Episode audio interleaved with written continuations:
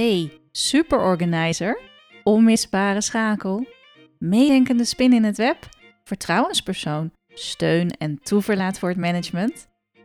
Geloof jij dat je elke werkdag plezier en voldoening kunt hebben van de professionele waarde die jij toevoegt en dat je aan het eind van de dag met energie weer naar huis terugkeert?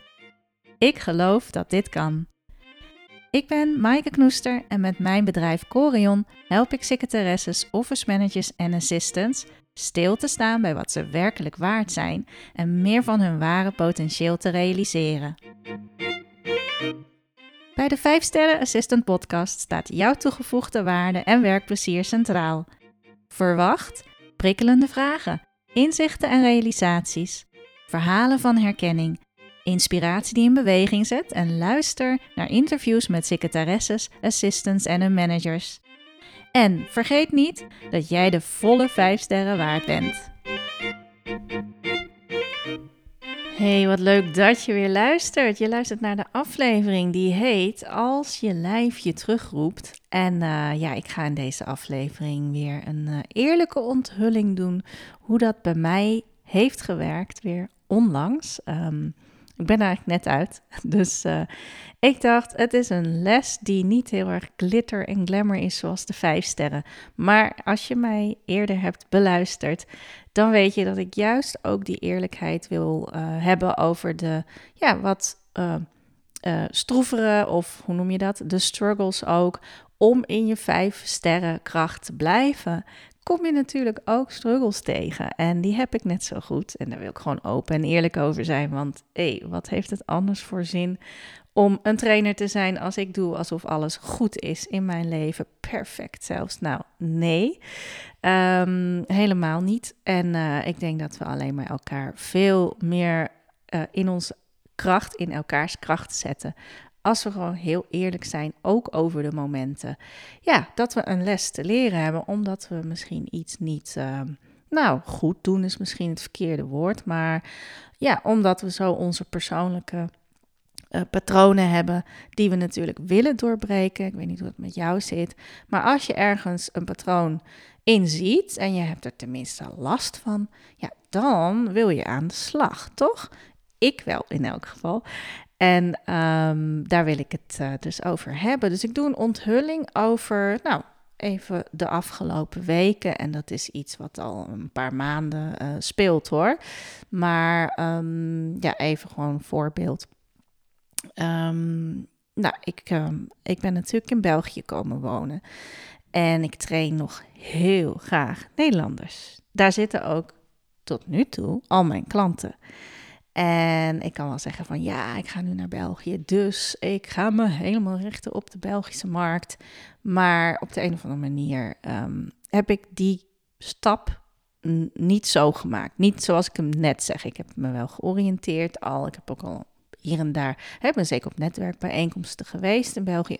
Maar het heeft wel even wat meer tijd nodig. En natuurlijk, als ik in Nederland al met heel leuke klanten werk en de meeste luisteraars van mijn podcast zijn ook Nederlanders. Ja, natuurlijk uh, ga ik daar graag mee aan de slag. Of ik nou in België of in Nederland zit. Dat maakt me dan even niet uit.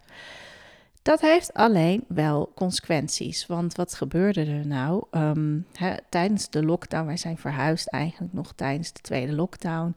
En het was toen zomer, dus het leek allemaal wel weer beter te gaan. Maar ja, het kwam de herfst aan en al. En nou, ik zat nog steeds best veel online te trainen. Toen de beslissing maakte om naar België te gaan, was alles online. Dus um, eigenlijk op het moment dat ik merkte, nou, één keer in de twee weken naar Nederland op en neer reizen, dat vind ik ideaal. En soms kon ik het ook combineren met uh, ja, familiebezoek of iets leuks. Dus dat was voor mij echt prima te doen. Um, maar ik had natuurlijk niet door dat die frequentie zou echt, nou ja, niet vertweevoudigen, maar het, is op dit moment, nu dus alles weer gewoon helemaal vrij is. Sinds half maart zijn er weken in mijn agenda dat ik twee keer in de week naar Nederland op en neer reis. En dit, zoals het nu is, is een heel andere situatie dan uh, op het moment dat ik besloot om naar België te verhuizen. En zeker ook in de beginperiode dat ik in België was gaan wonen en dus werkte in Nederland en in België online. En ehm, ja, het leek er gewoon op van, nou ja, dan maakt het eigenlijk ook niet meer uit of ik in Nederland of in België uh, woon. Want ja, de trainingen gaan allemaal online door. Nou, je weet net als ik, als je de filemeldingen tenminste hoort, dat dat uh, stuk van online werken. Uh, ik weet niet welke organisaties het echt heel hard hebben vastgehouden sinds alles ook weer fysiek mag. Maar um, van tevoren had ik echt andere verwachtingen. Ik weet niet of jij dat herkent, maar in het nieuws uh, hoorde ik heel veel bedrijven, werkgevers zeggen van nee, dit wordt echt de nieuwe manier van werken. En als ik nu op de weg zit in Nederland zeker, ja, dat is uh, gewoon weer hartstikke druk. Ja, en ik zelf ook, hè. Ik ben ook weer heel blij om fysiek te kunnen trainen. Ook als zelfdeelnemer ben ik in april naar iets toegegaan, een event. En ja, het was fantastisch. Die contacten, de energie, het stroomde. Ja, dat mis je natuurlijk bij een online event. En niet dat een online event niet tof kan zijn. Ik heb echt ook zelf trainingen gevolgd online. Dat ik dacht, wow, hoe is dit mogelijk? Ja, het is mogelijk. Het kan bijna één op één. Hè, met de techniek kun je één op één dezelfde faciliteiten bieden.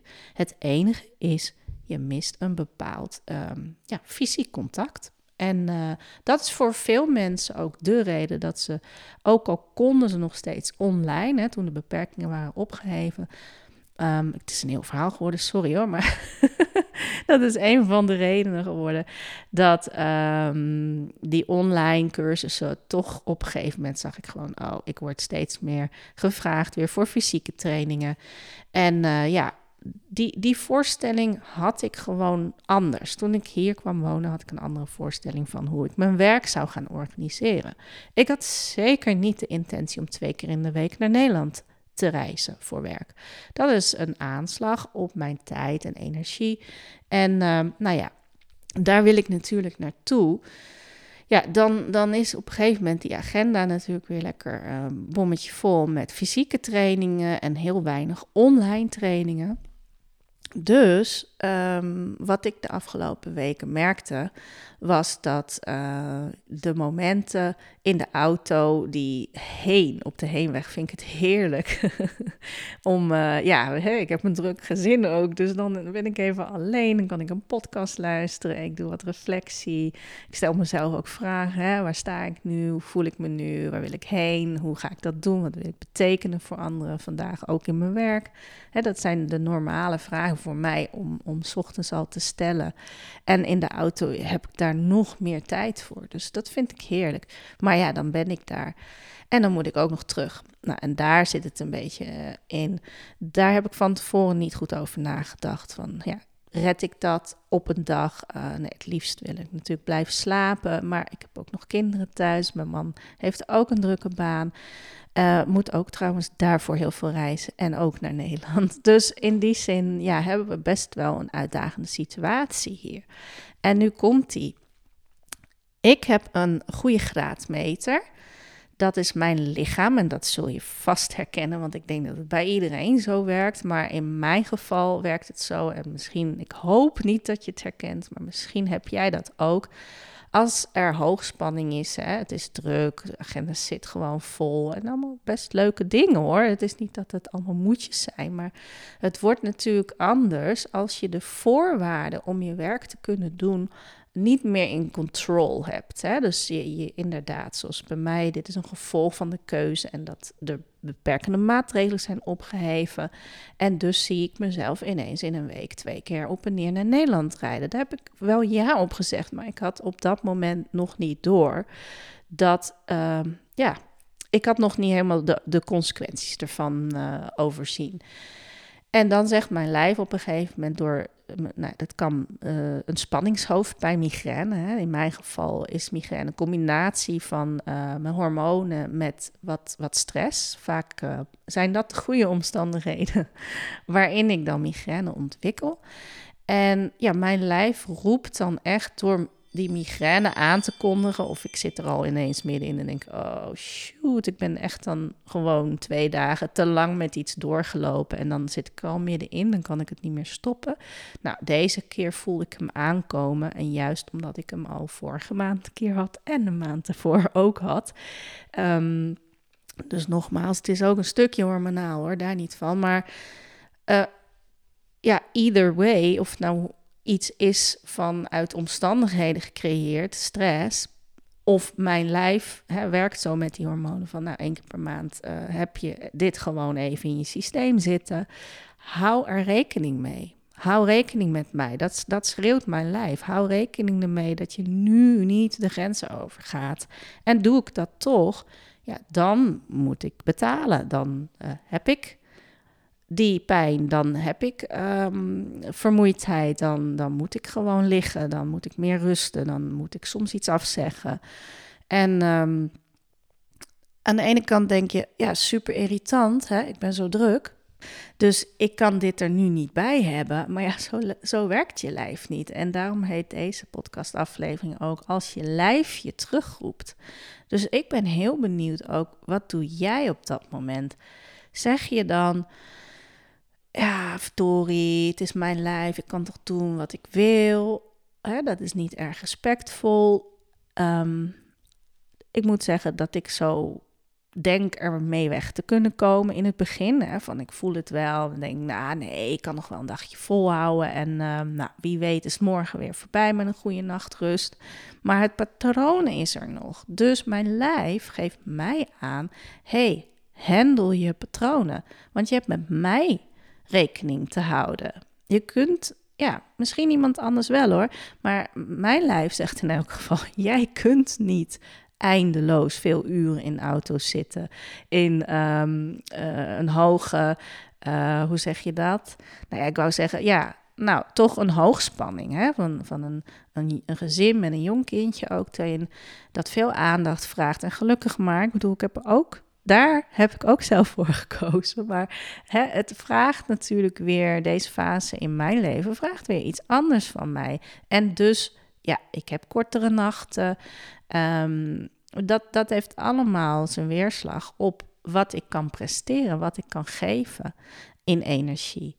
En ik wil heel veel en ik kan ook heel veel hoor, dat is het echt niet. Maar op dat moment ga ik dan twijfelen van, oh, hmm, is er iets mis met mij? Want mijn lijf kan dit niet. Is er iets mis met mij? En misschien herken je dat dus ook. Je ziet misschien om je heen mensen die wel uh, in standje versnelling, uh, als je het even met een schakelbak vergelijkt, dan heb je er meestal vijf. Sommige auto's hebben er zelfs zes.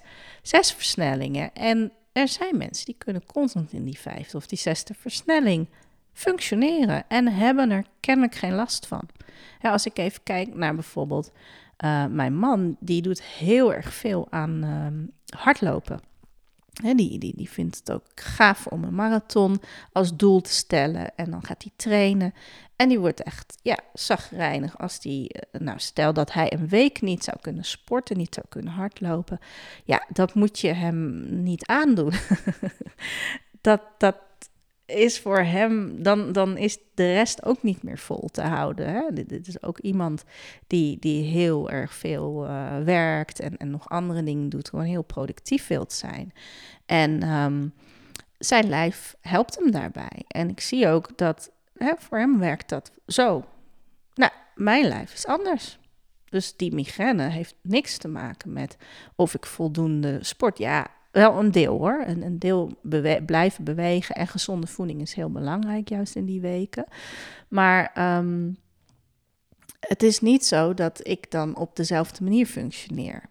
Dus bij mij is bijvoorbeeld heel erg nodig dat ik trouw ben aan mijn moment van reflectie. Dat ik inderdaad even uh, tijd heb om een oefening te doen voor mezelf, die me weer in mijn voelen brengt, in uh, ja, het stuk van oké, ehm, even alles verwerken en vanuit een diepe adem, bij wijze van spreken, even een diepe ademhalingspauze weer verder gaan. maar dan misschien op een andere manier. En dat is ook precies wat ik nu heb gedaan. De afgelopen week kreeg ik een migraine. Um, dat was eigenlijk eergisteren toen ik dus nog een zaterdagtraining had. En ik voelde al, ik was vrijdag zeven uur onderweg, hè, heen en terug, voor een training van zeven uur. Dus dan zit je net zo lang in de auto als de training te geven. En dat was het einde van de week. En toen kwam zaterdag nog. Ja, die training had ik gewoon niet moeten aannemen. Maar die training had ik al eerder aangenomen. En ik wou hem absoluut niet afzeggen. Dat is dus wel ook een, een, eh, een les weer voor mij. Maar ja, dat kun je wel willen, maar als je lijf zegt, ja, schat, eh, je bent deze week zes dagen aan het werk en um, dat kan wel eens, maar niet deze week. ja, daar komt het gewoon op neer. Ja, wat ga ik dan doen? Zeg ik dan van, oh ja, maar een ander mens moet dit toch gewoon kunnen, dus kan ik dit ook. Doe je dat ook? Heb je ook dat je jezelf vergelijkt met anderen van, ja, maar die kan het toch wel? Waarom kan ik het dan niet? Of, nou ja, in mijn geval, een ander heeft geen migraine als die stress heeft. Die moet dan misschien inderdaad gewoon even lekker sporten en dan is het eruit. Ehm, ja, ik kan mezelf wel gaan vergelijken met een ander, maar daar doe ik ook geen recht aan, aan mijn lijf. En mijn lijf geeft een signaal af. Dus ik heb ook geleerd hoe ik daarmee om kan gaan. Ik moet gewoon rust pakken, even een stapje terug. En uh, die versnellingspook uh, inderdaad even terug in de ruststand zetten. Dat is wat ik nodig heb op zo'n moment. Nou, ik, uh, ik ben heel benieuwd of je hier iets uithaalt voor jezelf. Um, nou, wees vooral, ja, dat is misschien mijn preachers momentje dan. Wees vooral in compassie dus met wie jij bent en waar jij behoefte aan hebt en wat jouw lijf je vraagt. Um, een mooi voorbeeld is ik heb uh, Manon uh, Thoma, die noem ik eventjes. Zij is een, een uh, ja, zij helpt ondernemers in hun, in hun personal branding, in strategieën, marketing, hè, het hele plaatje van hoe zet ik mezelf neer. En daarmee natuurlijk ook de, de goede klanten aan te trekken. En Manon Thoma, die viel mij wel op in haar manier van hoe zij zichzelf neerzette. En zij heeft een, een ziekte, daar, dat, daar is heel open over. Maar zij heeft een chronische ziekte, waardoor ze maar vier uur per dag kan werken. In plaats van wat de meeste mensen kunnen, gewoon acht uur per dag werken of nog meer. En um, dat heeft haar gedwongen om de kwaliteit van haar werken heel uh, hoog te hebben. En dus ook inderdaad af te remmen, af te remmen, af te remmen. Maar dat heeft voor haar eigenlijk heel goed uitgepakt. Zij is naar een manier gegaan die ja, eh, haar helpt om geconcentreerd te doen wat ze echt wil doen. Hè, in die vier uur per dag. En um, dat is in elk geval het beeld dat ik van haar heb gekregen. Ze heeft daar ook podcastafleveringen over. Um, ze heeft daar ook, uh, ja, ze schrijft er ook over. En dat geeft wel een bepaalde bewondering en dat geeft ook een voorbeeld. Dat ik denk, oké, maar voordat je aan jezelf toegeeft van hé, hey, ik heb ook iets om mee rekening te houden, mijn lijf roept me daarin terug. Ja, voordat je je daaraan overgeeft, uh, dat is ook nog best een proces. En daarom heb ik ook deze aflevering uh, opgenomen. Want misschien herken jij het ook van ja, ik neem mijn hoofdpijnen voor lief. Ik weet zelf ook dat het van de spanning komt, maar ik neem gewoon uh, op dat moment neem ik iets in en dan functioneer ik wel weer redelijk. Maar is dat wat je echt wil? En is dat respectvol naar jezelf toe? Dus die compassie voor um, accepteren dat, dat je misschien niet een of andere super woman bent. En uh, of je nou 20 bent of 45 bent. In mijn geval maakt dat best wel uit of ik me heel erg superwoman voel. fysiek vooral. Van binnenuit voel ik me altijd superwoman. Maar fysiek voel ik me inmiddels geen superwoman meer. En uh, ja, daar heb ik gewoon rekening mee te houden. Dus uh, nou, ik hoop dat jullie hier iets aan hadden. En tot de volgende weer. Hoi hoi.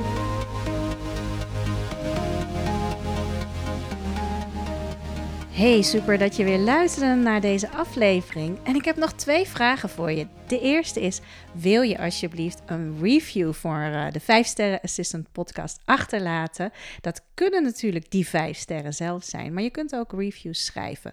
Dat kan bijvoorbeeld bij Apple en bij Spotify. Heel makkelijk door op de puntjes uh, te klikken rechtsbovenin. En dan uh, kun je een review achterlaten. En de tweede is: wil je lid worden van de 5 Sterren Assistant community, die is er op Facebook. En daar ontmoet je andere 5-sterren assistants. Jullie kunnen delen met elkaar uh, vanuit de praktijk natuurlijk. Als er vragen zijn, als er mooie uh, artikelen zijn. Um, ik deel heel erg veel. Ik geef daar ook gratis content weg. Dus um, je bent hartstikke welkom. Dien een verzoek in via Facebook bij de 5-sterren assistant community. Ik stel je dan drie vragen en als je die beantwoord hebt, dan ben je lid. Lijkt me hartstikke leuk. Fijne dag verder.